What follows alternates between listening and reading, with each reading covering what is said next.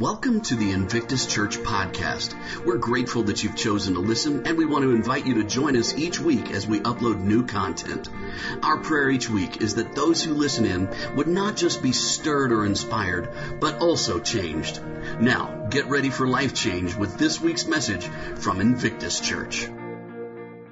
Welcome, everybody, to week number three of a series called Marked. In this series, we are talking about different marks or evidences that God has left behind, proof of his existence. And today, we're going to talk about one of those marks, and it is the word conviction. We can know God's truth through conviction. If you're taking notes, write that down. We can know God's truth through what? Through conviction. Let me illustrate to you what conviction is by giving you a pop quiz. You guys are ready? How many of you hated pop quiz when you were in school? You get one today, but I promise this isn't too difficult. And uh, if you have a conscience, you should be able to answer these questions pretty safely, all right? I'm not going to give you the answers until the end, but think about your answers. Uh, even this is so easy, they're all multiple choice. So, all right, if you're having a panic attack, don't panic. Uh, it's all good. So, here, here's the first question or the first uh, uh, thing to respond to in our quiz. You go to a friend's house for dinner. And when it's time to eat, you head for the bathroom to wash up, but your friend says, Skip it. We never wash our hands before eating.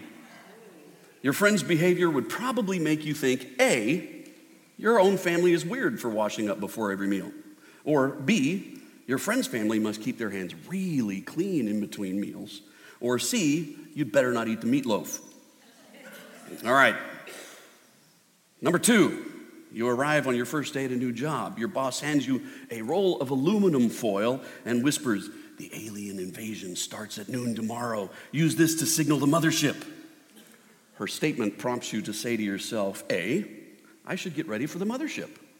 Or B, I hope she puts that aluminum foil in the recycling bin when she's done. Or C, I should find a new job fast. All right? Next one. You see a father angrily slap his three year old child in the face at the grocery store. And you figure that A, the kid probably deserved it. Or B, that dad is training the child to be a UFC fighter. Or C, that man should not be allowed near children. Number four, you're on a busy street corner in New York City and you see a 92 year old blind lady with a walker. She's getting ready to cross the street. What do you decide to do? A, watch her cross the street because this ought to be entertaining. Or B, push her into oncoming traffic just to speed up the inevitable. Or C, help her cross the street. All right, if you did not answer C for all of those, we need to have a talk. Um, uh, it means you, there's something really broken with your conscience. We all have a conscience. We have something in us that tells us that there are things in this world that we know are right and that we know are wrong, that we know are gross, that we know are bad, that we, I mean, there are things in our minds and our hearts that we just know without even having to be taught it, right? Now, your inner conviction about right and wrong, it's your conscience, and it can reveal truth to you about God. Our conscience, our convictions can reveal truth to us about God. Let's review the premise of this series. Does anybody remember what it is? The premise of this series is truth is knowable. It is knowable. You can know the truth. The truth is absolutely knowable. Also, Jesus says in John 8 32, and you will know the what? The truth. And the truth will set you free. Jesus doesn't say, and you will maybe know the truth. You will get a feeling about the truth. You will have an opinion about the truth. He says you will know the truth. The truth is knowable. Many times in life, we are bound by doubt and discouragement. Difficult things come along, hurt hits you while you're down, uh, life just beats you up bad things happen, you lose a job, you lose a loved one, you get a diagnosis you don't want, you've got these problems that come along, your spouse treats you unfairly, your kids walk away from the faith, whatever bad things come in your life, many times life is beating us up and we stop and we wonder, God, where in the heck are you? Why are you letting this happen? What is up? Have you ever felt alone and wondered, Lord, do you really care about me? Are you even really there? Well, see, that's what this whole series is all about. This series is to remind us that God is there even when we don't feel Him, that God is present with us, and that He loves us, that He is real, that He is with us. We need that reassurance, don't we? So, in this series, we're talking about five marks five evidences that God has left behind, proof of his existence, that he is with us, that he loves us, that he knows us, that we are dear to us. And we've talked about uh, creation. We looked at science in week one. Uh, in week two, we talked about consideration, the fact that God has given us the ability to think and to reason, and that reason will lead us to God. And then this week, we are talking about conviction, how conviction leads us to truth about God. If you're taking notes, I want you to write down three ways that conviction leads us to God's truth. And the first one is this conviction is proof that we are created beings. Conviction is proof that we are created beings. It's proof that we aren't accidents, that we didn't appear here by random processes, uh, just accidentally happening in the universe. Psalm 24 1 says, The earth is the Lord's and everything in it. The world and all its people belong to Him. God has put in all of us a moral compass, and it's one of the most difficult to explain things for an atheist. You see, an atheist has to explain a conscience purely on a scientific or evolutionary level. They have to say that at some point we evolved a conscience. Because guess what? A chimpanzee does not have a conscience. A chimpanzee will bite off your face and not feel bad about it. A chimpanzee can kill its own child and not feel bad about it. So, if we evolved from something chimpanzee like into a human being, at some point we evolved a conscience. Where did that come from? How do you explain it? It's virtually impossible to explain the fact that humans have a conscience and a conviction strictly in evolutionary terms. Absolute moral code makes biblical sense. And it makes sense in a biblical worldview. Remember, last week we talked about worldviews. Our worldviews are the way that we view the world, it's the filter through which we interpret everything that happens in the world. And what we talked about last week is that if your worldview does not stack up with reality, it's not true. If your worldview says that 2 plus 2 equals 14, it's not a true worldview. It may be your opinion, it may be what you are absolutely convinced of but you're still wrong, right? Because 2 plus 2 equals what? 4. Some of you are like, I get my calculator out, 2 plus. I'm like that with math. I have to stop and think. And, and there are truths that are knowable, and if our worldview leads us to truth that isn't truth, then it's not true. And so, if your worldview says that people happened on accident and that consciences came into being on accident, there's very little in actual reality that you can base that opinion on. And therefore, it's just opinion. If your worldview does not align with reality, it isn't true. Well, the biblical worldview that God put conscience in us seems to align with reality, doesn't it?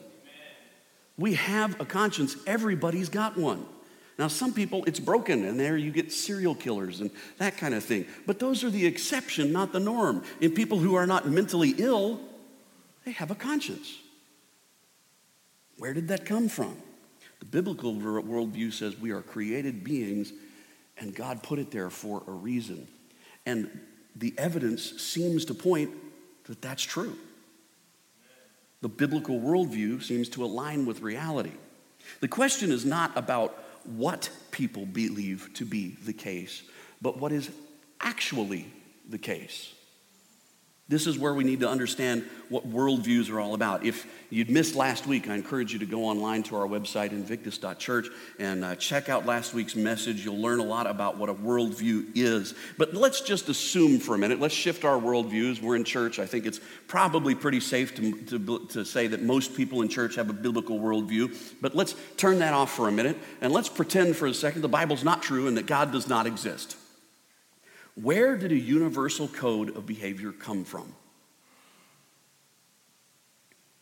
Some people say, well, it comes from the individual. They determine what's right or wrong for them.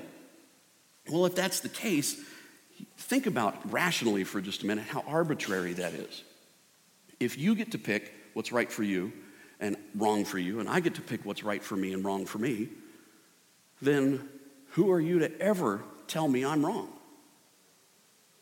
I can beat you up and steal your TV and say it was right for me. And it's okay. You can't condemn me for it. You can say that I don't like it, but you can't say I was wrong. We live in a worldview that says, in a world, in a culture that says you can't, um, uh, you can't legislate morality. Well, that's just silly because that's what legislation is. We legislate morality all the time. It's illegal to murder. Why? Because it's immoral. We, we tell people how to behave with our laws all the time. But the question isn't whether or not the government does it or why they do it, it's why is it in us to begin with? How do you explain that? Well, the individual determines it. That is just so arbitrary.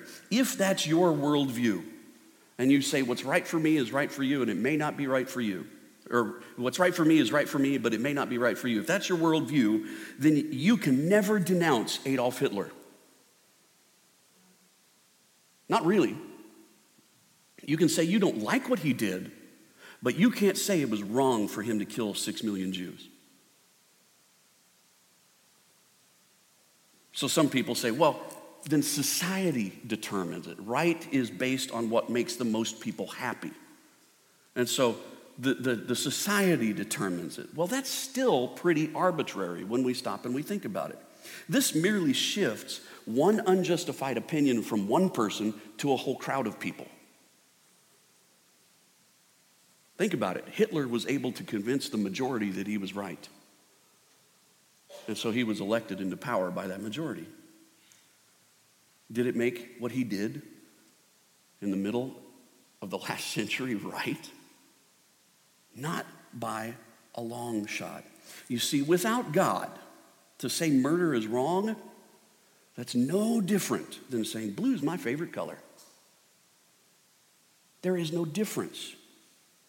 Morality, our consciousness, our conscience is proof, it's evidence that we were created beings. The fact that human beings have an innate moral compass is the mark of a creator. Number two, I want you to write this down.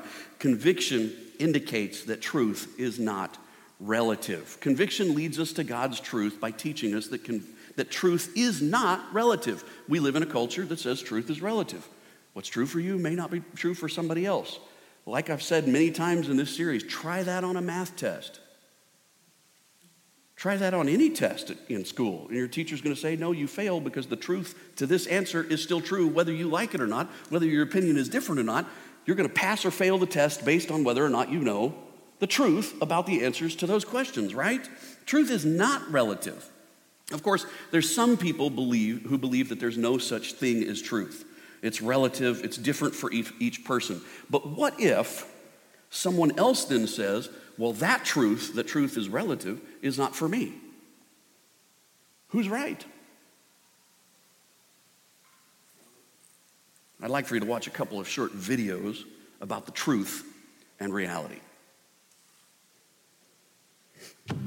Welcome to the One Minute Apologist. One Minute Apologist. We interview the world's leading apologists to provide credible answers to curious questions. Frank, is truth true for you, but not for me? I always hear that, and I usually say, is that true for everybody? Is true for you, but not for me, true for everybody? Because if true for you, but not for me, is true for everybody, then true for you and not for me can't be true because it's true for everybody.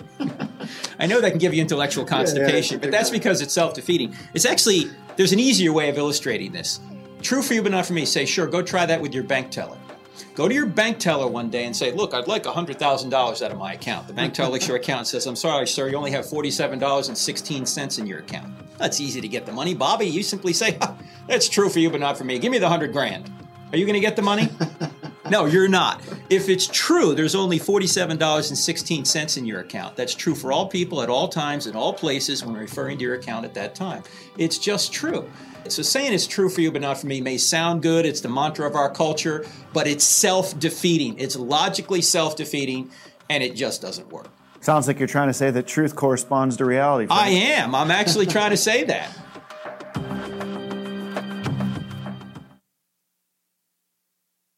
What color is this? Black. Black. I say it's red. Who's right? There is a color for this.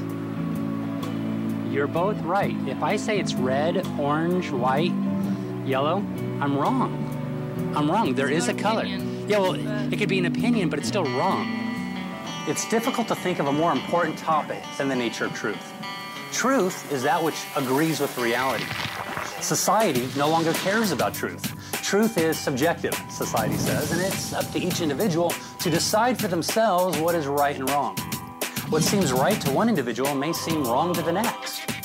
According to this logic, to one person, child pornography is acceptable, but to another, it's a serious offense. So who's right?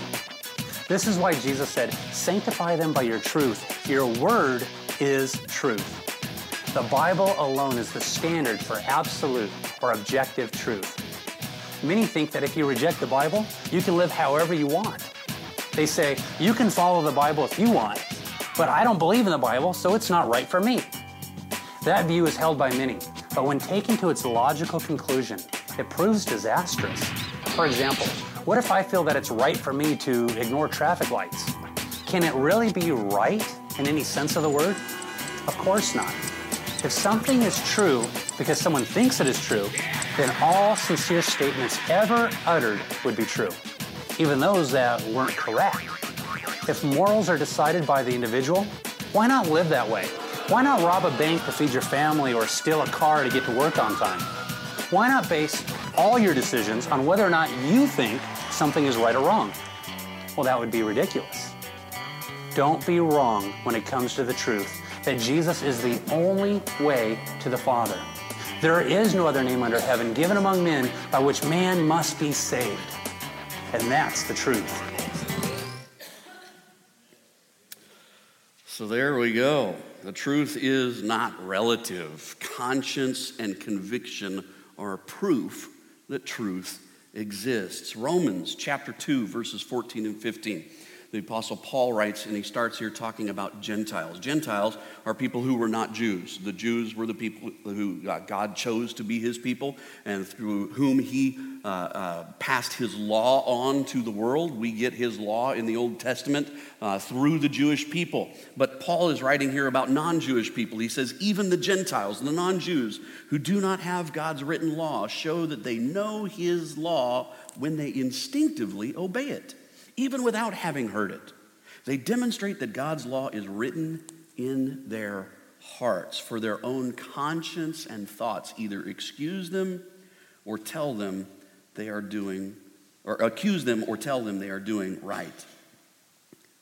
Conviction indicates that truth is not relative, despite what the culture might be telling us. The third way that the truth uh, or that, that conviction leads us to God's truth is write this down. Number three, conviction indicates that we were created in God's image. Conviction indicates that we were created in God's image. What does that mean, we were created in God's image? It doesn't mean that we necessarily look like God because God can't look like all of us, can he? Um, it, the Bible doesn't indicate that the image of God literally means God has two arms and legs and ten fingers and hair and a, you know all of that kind of stuff. Uh, we don't know for sure what God looks like, but we know what God is like based on Scripture. His mark on us, His image in us, is our moral compass. We get a moral compass, conviction, because that is a little touch of God in us, his thumbprint on us, proving that he made us. We were created in God's image. Genesis 1:27. So God created human beings in his own image. The video that we're using for this series to, to use as a bumper for this series, you get, see this guy working and building this, this weird looking sculpture, this face. Uh, next time you watch the video, watch what he's making that face out of. It's all old typewriter parts. And he's making that thing, that, that, that thing looks human, right? It has the appearance, sort of, of the Creator. That, that, that's symbolic, it's metaphorical of what God has done to us. He created us in His image. Moses said about God, He is the rock, His deeds are perfect. Everything he does is just and fair. He is a faithful God who does no wrong. How just and upright he is. Moses understood it. The people of Israel understood it. And on some subliminal, instinctive level, we understand it. God is the author of right and wrong because God is the very definition of right and wrong. God is the standard for morality. We were made to know the truth because we were created in his image. Now, here's the huge implication of this, all right? The truth does not only exist, the truth is eternal and unchanging because God is eternal and unchanging. The truth does not change with cultural whims. The truth does not change based on expectations and what we think. The truth is the truth because God is unchanging. He is truth, and His truth is timeless. His truth is right. His truth is knowable. His truth saves. Psalm 25 5 says this Lead me by your truth and teach me, for you are the God who saves me. Now, remember why we're exploring this series and talking about all this stuff. It's to remember that God exists and that He's with us and that He loves us. That's so important because there's so many times when life beats us up and we wonder if that's the case. A number of years ago, my family and I, we were having significant financial challenges. And um, I mean, one day I was just broke and dejected and frustrated. And I had a few dollars in my pocket and decided to take the boys, they were little at the time, to take them to 7 Eleven and buy them a small icy because I could get them for like 39 cents a piece. And that was a huge treat because we were just so broke at the time.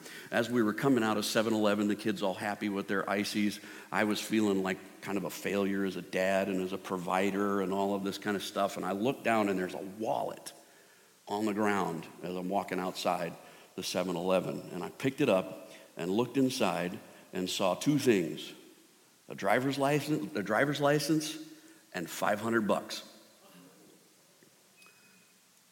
And I was faced with a moral dilemma. Now, I could have said, Oh, isn't God good? He just gave me $500.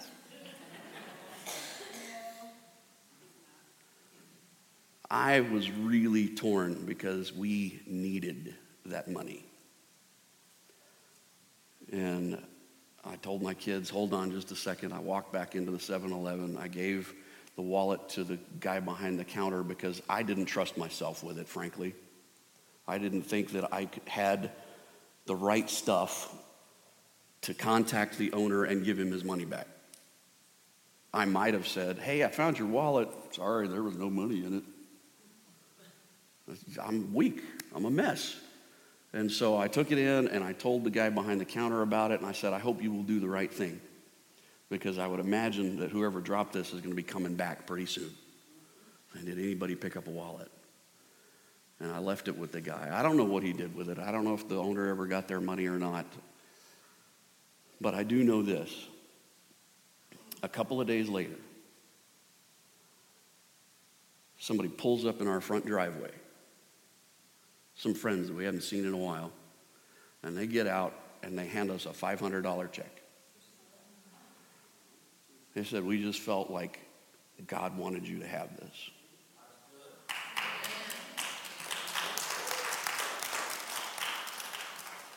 He proved to me in that dark hour that He was with me and that He loved me. Now, does this mean God's always going to give you 500 bucks? No. It means that when you are facing dilemmas in this life and you do the right thing, you will find God.